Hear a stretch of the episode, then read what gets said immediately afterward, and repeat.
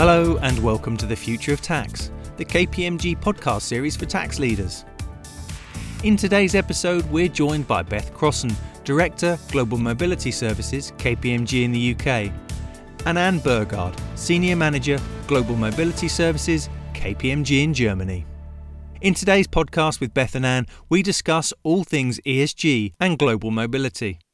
Beth and Anne, thank you both for joining me on the podcast today. To start, Beth, can you tell us how you define ESG in the context of global mobility? Sure. So, ESG stands for environmental, social, and governance. And these are pillars that form a framework that we can use to assess our impact on the world around us, our impact on our people and communities, and how the business that we're part of conducts itself. Um, and as a result of demand from investors, governments, and, and talent itself, companies are making commitments around their E, S, and G impact on the world. And in a mobility context, I think it's fair to say that mobility is impacted by and touches on all three of those pillars. So, the way that I see it, mobility is clearly all about travel. It's all about facilitating business needs, but also providing opportunities to employees. And, you know, a fundamental thing to mobility teams is ensuring that all of that's done in a well governed and risk averse way. And it's because of those things that mobility can be really important to a company's ESG agenda. And mobility can actually contribute in lots of different ways. Thanks, Beth. So, considering the E in ESG, how can the global mobility function contribute to environmental sustainability? Anne, can I come to you first? KPMG's market research has shown that organizations don't necessarily expect less assignments to take place in future. But there may be a reduction in business travel, but we expect the business need for international assignments to prevail, and rather mobility teams expect the way employees travel to change. So that changes all around making necessary tra- travel as sustainable as possible. And Beth, would you add anything? Yeah, so some of the actions that we're seeing companies take are firstly ensuring that they build in a healthy challenge to the need to travel. So, making sure they have a checkpoint in their pre assignment planning process to ask really whether that travel is required. We're seeing companies factoring the environmental cost to decision making and assignment cost projections. Generally, that means considering the carbon emissions resulting from the proposed travel, and they look at those when they're signing off monetary costs and all the other factors that go into signing off an assignment. And they also look at whether the outcome of the assignment, be that business performance or employee development or a positive local impact, is worth that upfront cost. We're seeing a lot around green relocation support as well. So there's there's no one size fits all model, but some practical examples of companies providing alternatives to shipping for employees going on assignment. We're seeing things like donate and discard initiatives, furniture rental initiatives, or perhaps reusing furniture for new assignees. Companies are also providing greener transport options to assignees, so things like e cars, um, and they're also looking at energy efficient accommodation. And what companies are doing is getting their vendors on board with this and making sure that their vendors can provide green offerings to, to assignees in support of that aim. We're also seeing companies think about how they can encourage green behaviour in their employee populations, and that's mainly things like offering uh, their employees information and incentives on recycling and public transport and the like. And really, this is a big area of focus for companies at the minute because they're really seeing demand from employees for sustainable support and benefits. I'd add a word of caution here though. There are lots of different options available, but it's really important to look beyond the surface and really drill into what truly is sustainable for your assignee population and the footprint. And as well as meeting your environmental aims, you know, whatever you offer needs to give your assignees a good experience and also keep them safe and keep them well in their new location. Let me just add one final example. We're also seeing companies consider whether different types of mobility could work for them and support their ESG goals. So I'm talking about international remote work and virtual assignment.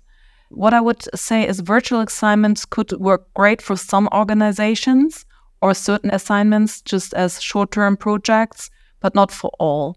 The environmental saving here has to be balanced with multitude of factors, whether commercial factors, time zones, broader tax risk, as well as the employee's own experience. But where it works, it really works well. Thanks, Anne. And Beth, regarding the S in ESG, what are you seeing with respect to how organisations are approaching the social aspect concerning employee well-being and societal impact? So, lots of organisations have diversity and inclusion goals as part of their ESG agenda. And this is an area where we're really seeing mobility teams make moves. Mobility teams are first and foremost changing their strategy to ensure that they have diversity goals for their mobile populations, which are in line with those broader organisational goals. What we tend to see is that challenges for underrepresented groups are often at the start of an assignment process. So it's the recruitment and the assignment planning bits of that process are the key areas of focus. Though I have to say, I do think that the end to end assignment policy and process needs to be considered in order to have a material impact in a social respect. So, a few of the things we're seeing companies do are mobility teams are reviewing mobility policies and employee packages to ensure that they're inclusive.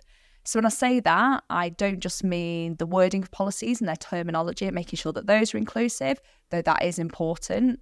A big consideration is whether assignment processes and the assignment benefits that are offered really do support diverse groups to travel.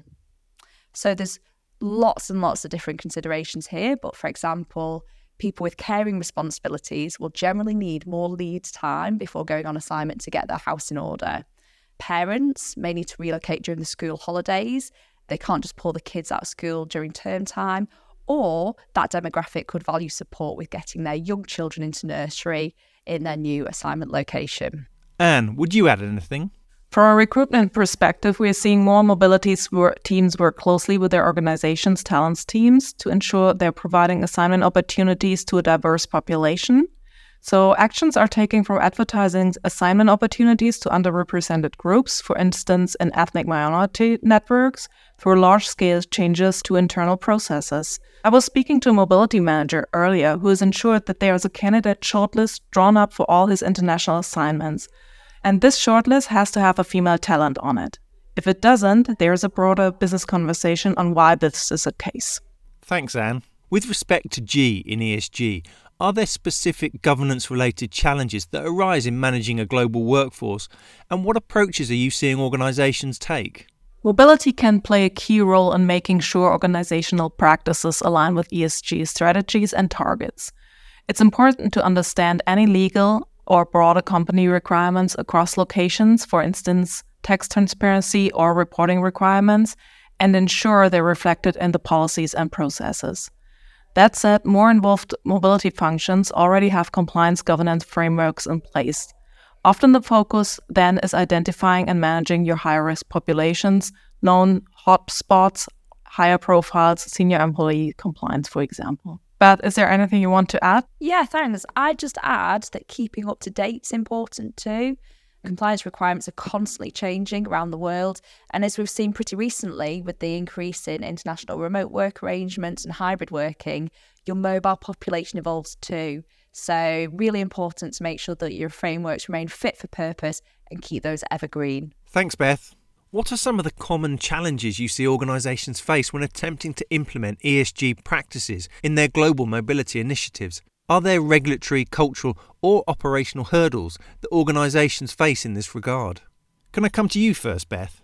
So, the first challenge we tend to see is that ESG is so broad, it can actually be really overwhelming to know where to start. But your company's ESG agenda should inform your ESG guiding principles and priorities. So, understanding your company's ESG agenda and leaning into that is crucial. Also, you can't do everything all at once. So I'd focus on the strategic and deliverable priorities that will give you the most bang for your buck. To help get there, you can ask yourself the following How is your business model evolving to meet the ESG agenda, and what does that mean for mobility? How does mobility play into your broad talent strategy and your D&I initiatives? and how will you set and measure against those ESG targets? The next challenge we tend to see is data. So companies not having the global data they need on, on travel or on aspects of their assignee population. And having that data is really important as it forms a really good starting point for you.